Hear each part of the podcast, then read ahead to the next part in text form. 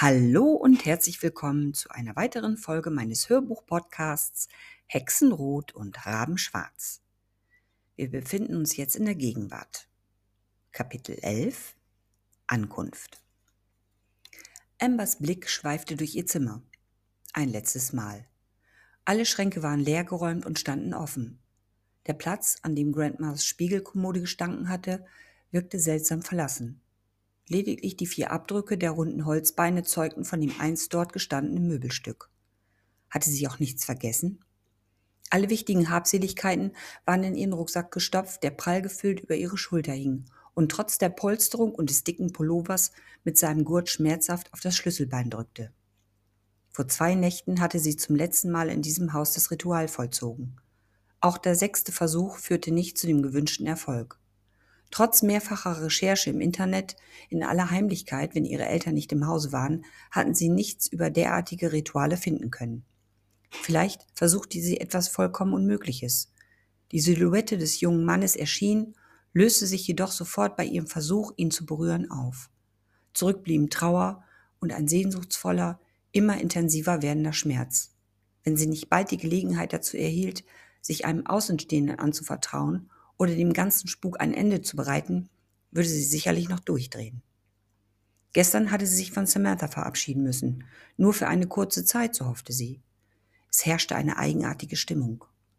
Obgleich Sammy ihr, gut gelaunt wie immer, Mut machte, tröstende Worte fand und einen möglichst baldigen Besuch in Aussicht stellte, waren ihre Blicke alles anders als beruhigend. Das ihr einstmals entgegengebrachte, wunderbare Gefühl der Vertrautheit wirkte plötzlich befremdlich und distinguiert. Sie fühlte sich beobachtet, ein Kleinkind unter den Augen seiner Mutter. Absurd, ganz bestimmt nur eine Einbildung.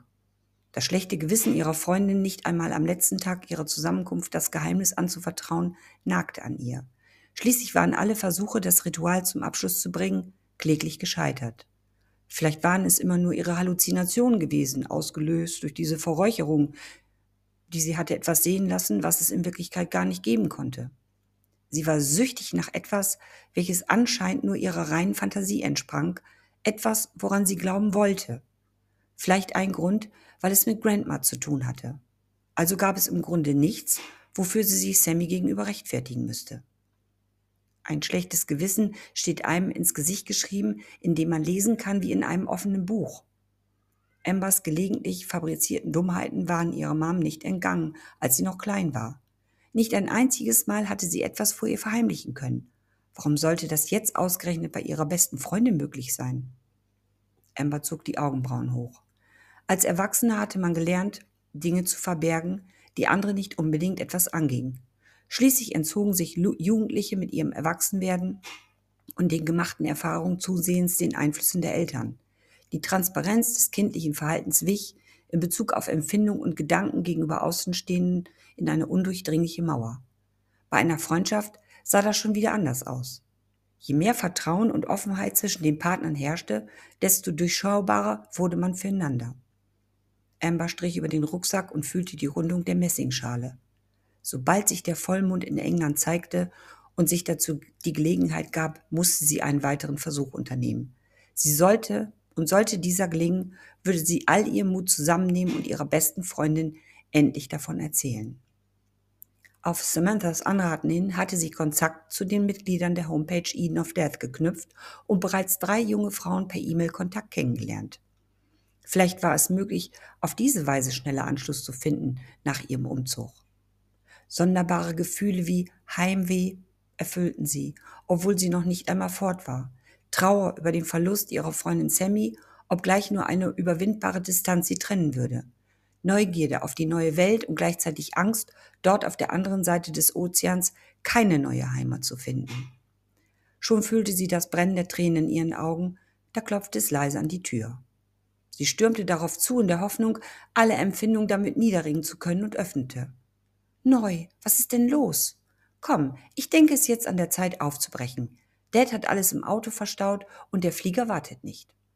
Ihre Mutter zog sie lächelnd in den Arm. Doch hinter ihrem Rücken kämpfte auch sie gegen Wut und Tränen. Was vor ihnen lag, war überaus dramatischer als dieser aufwendige Ortswechsel. Warum hatte sie ihre Tochter nicht schützen können? Ihre Macht war groß und die Kraft ihres Drachenkörpers ebenso. Gegen die Macht des eigenen Blutes und der Kraft der Magie gab es nichts Vergleichbares, um ihnen die Stirn zu bieten. Nicht einmal die Hexenkraft ihres Mannes konnte die Tochter vor dem schützen, was in ihr schlummerte. Es war nicht allein die Magie, die heraufbeschworen durch das erste Ritual mit jedem Tag stärker wurde. Es war die Sehnsucht nach einer Liebe, die durch jene schicksalhafte Verbindung größer und zerstörerischer werden würde, als alles, was die Welt der Menschen und des Diluculumundis je erlebt hatten. Einzig der wahre Tod beider Liebender konnten die nahe Katastrophe abwenden. Doch welche Mutter war in der Lage, das in ihr entstandene Leben selbstlos zu opfern, um bis in alle Ewigkeit den Verlust zu ertragen? Niemals, das war so sicher wie das Gelübde der Zwielichtwelt, würde sie das einzige Kind für das wahnsinnige Vorhaben ihrer machtbesessenen Mutter vernichten lassen. Es musste einen anderen Weg geben. Sie trat einen Schritt zurück und packte Amber bei den Schultern. Wir schaffen das neu. Du kannst dich nach der Beendigung deines Studiums immer noch dafür entscheiden, wieder hierher zurückzukehren. Wer weiß, vielleicht findest du zu deinen Wurzeln in dem Land zurück und gib ihm doch eine Chance, es kennenzulernen. Vielleicht, Mom. Amber löste sich aus ihrem Griff, wuchtete den Rucksack etwas höher auf die Schulter und verließ ohne ein weiteres Wort das Zimmer.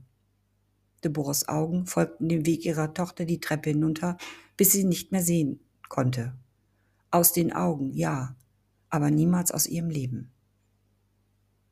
Nach etwa 17 Stunden Flug, verbunden mit zwei Stops, erreichte die Familie Gallagher den Flughafen in Nottingham. Vom goldenen Oktober, der sie in Kanada verabschiedet hatte, fehlte auf dieser Insel jede Spur. Aus dicken, tief hängenden Wolken regnete es regelrecht Hunde und Katzen. Alles war in einen tristen, grauen Nebel gehüllt, der zudem fast arktische Temperaturen spüren ließ. Damit wurden für Amber fast alle Klischees in vollem Umfang bedient. Nach dem Auschecken verabschiedeten sie sich vom Professor Dr. Woodworth, der mit sichtlich angespannter Miene in das von ihm zuvor angemietete Auto stieg und eilig davonfuhr. Die Firma der Gallaghers hingegen hatte weder Kosten noch Mühen gescheut, einen Van vorfahren zu lassen. Der Fahrer war ausgestiegen, grüßte kurz, indem er seinen Zeigefinger an die Käppi seiner Schiebermütze tippte und begann sofort die Koffer im Heck des Wagens zu verstauen. Das große Anwesen lag südlich und etwas außerhalb von Nottingham in Clifton Wood.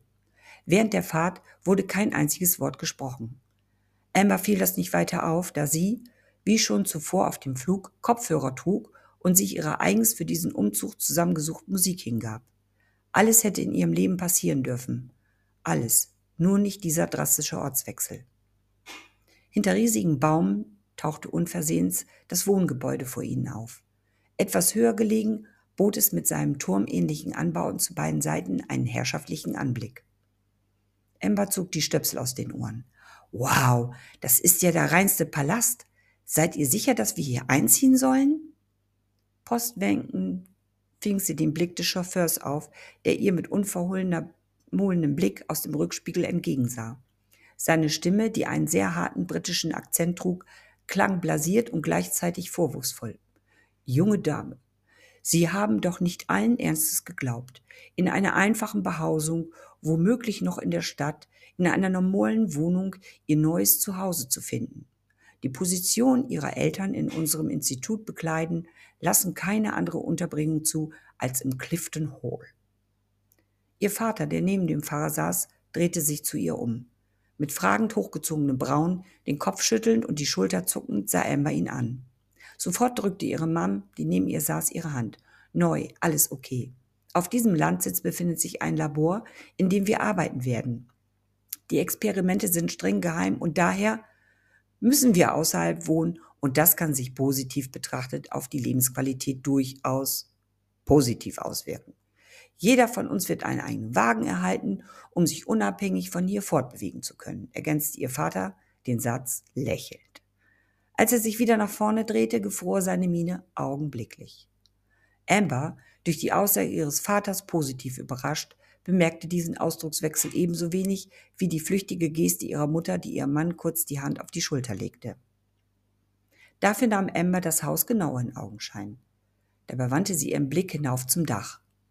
Das Auto war sicher ein wichtiger Faktor, um eine gewisse Unabhängigkeit und Mobilität zu erlangen, die bei diesem weit außerhalb gelegenen Grundstück sicher von großem Nutzen sein würde.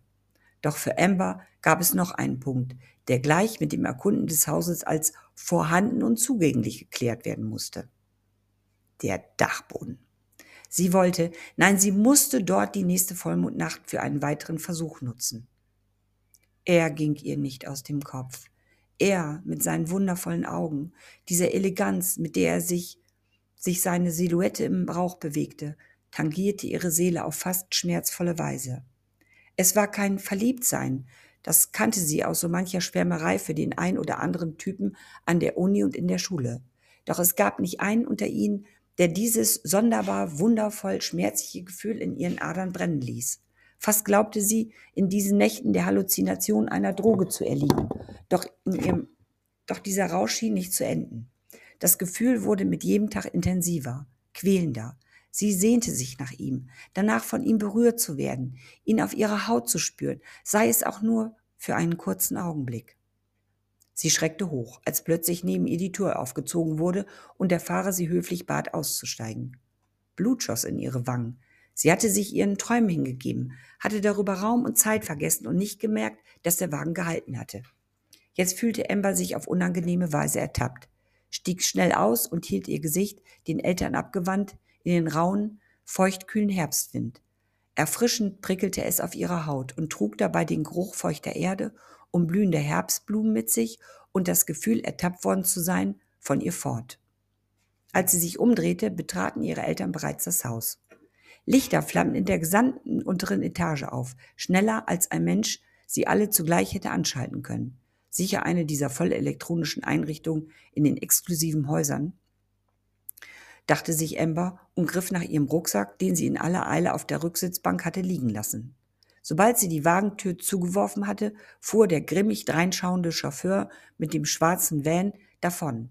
Steinchen wirbelten auf. Amber hätte ihm am liebsten den richtigen Finger für diese Aktion gezeigt. Inselaffe. Willkommen im neuen Unbekannten, auf das ich hier unter den Stuffed Shirts nicht verloren gehe, flüsterte Amber leise, nachdem sie die breite ausladende Treppe vor dem Haus in, in drei großen Schritten nahm und ging hinein. Der Eingang war gigantisch. Schwarze und weiße quadratische Bodenfliesen im viktorianischen Stil erschienen wie ein überdimensional großes, nicht enden wollendes Schachbrett, auf dem nur noch die Spielfiguren fehlten. Mittig hing ein riesengroßer Kristalllüster herab, der im oberen Geschoss an der Decke befestigt war.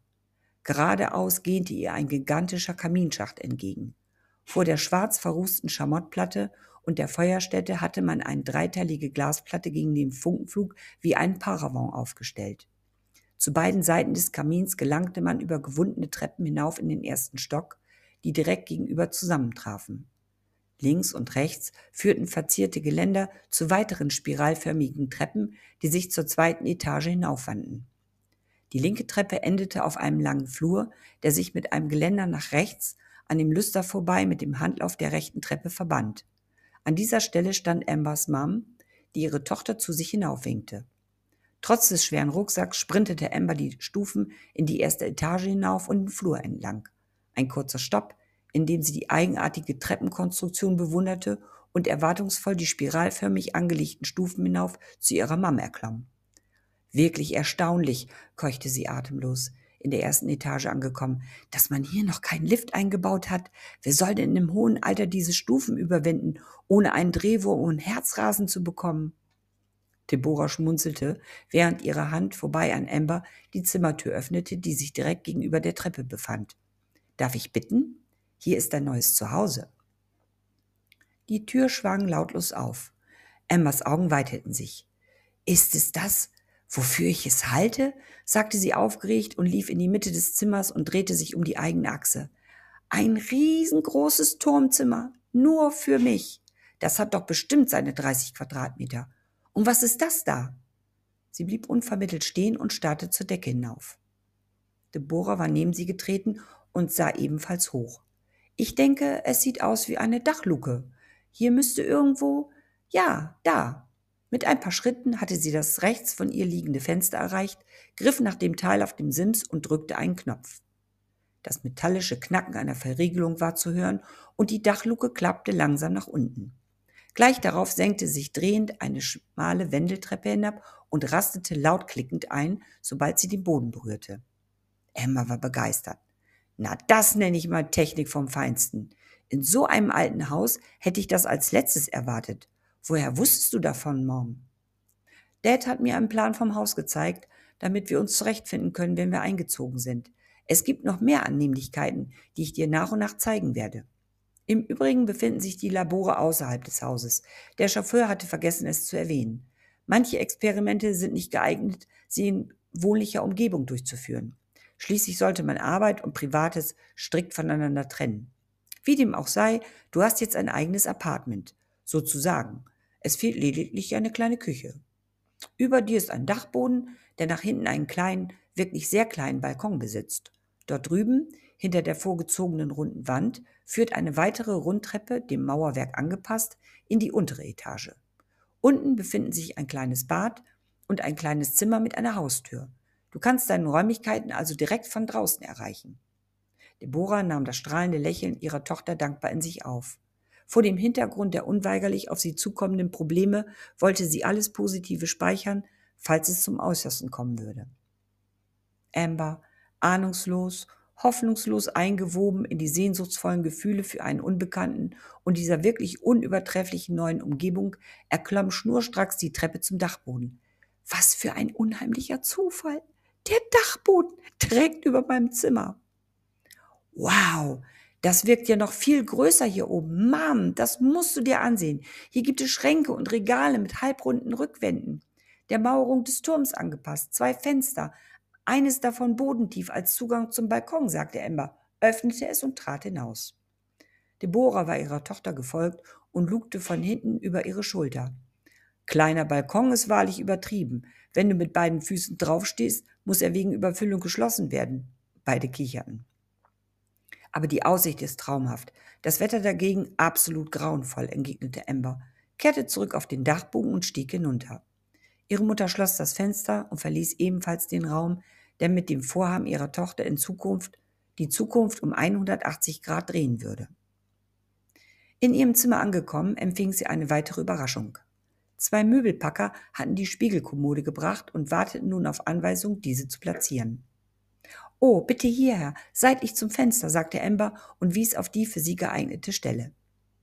Deborah ließ indessen die Bodentreppe hochfahren und die Luke schließen. Ich werde schon einmal in die Küche gehen und sehen, was es zu essen gibt.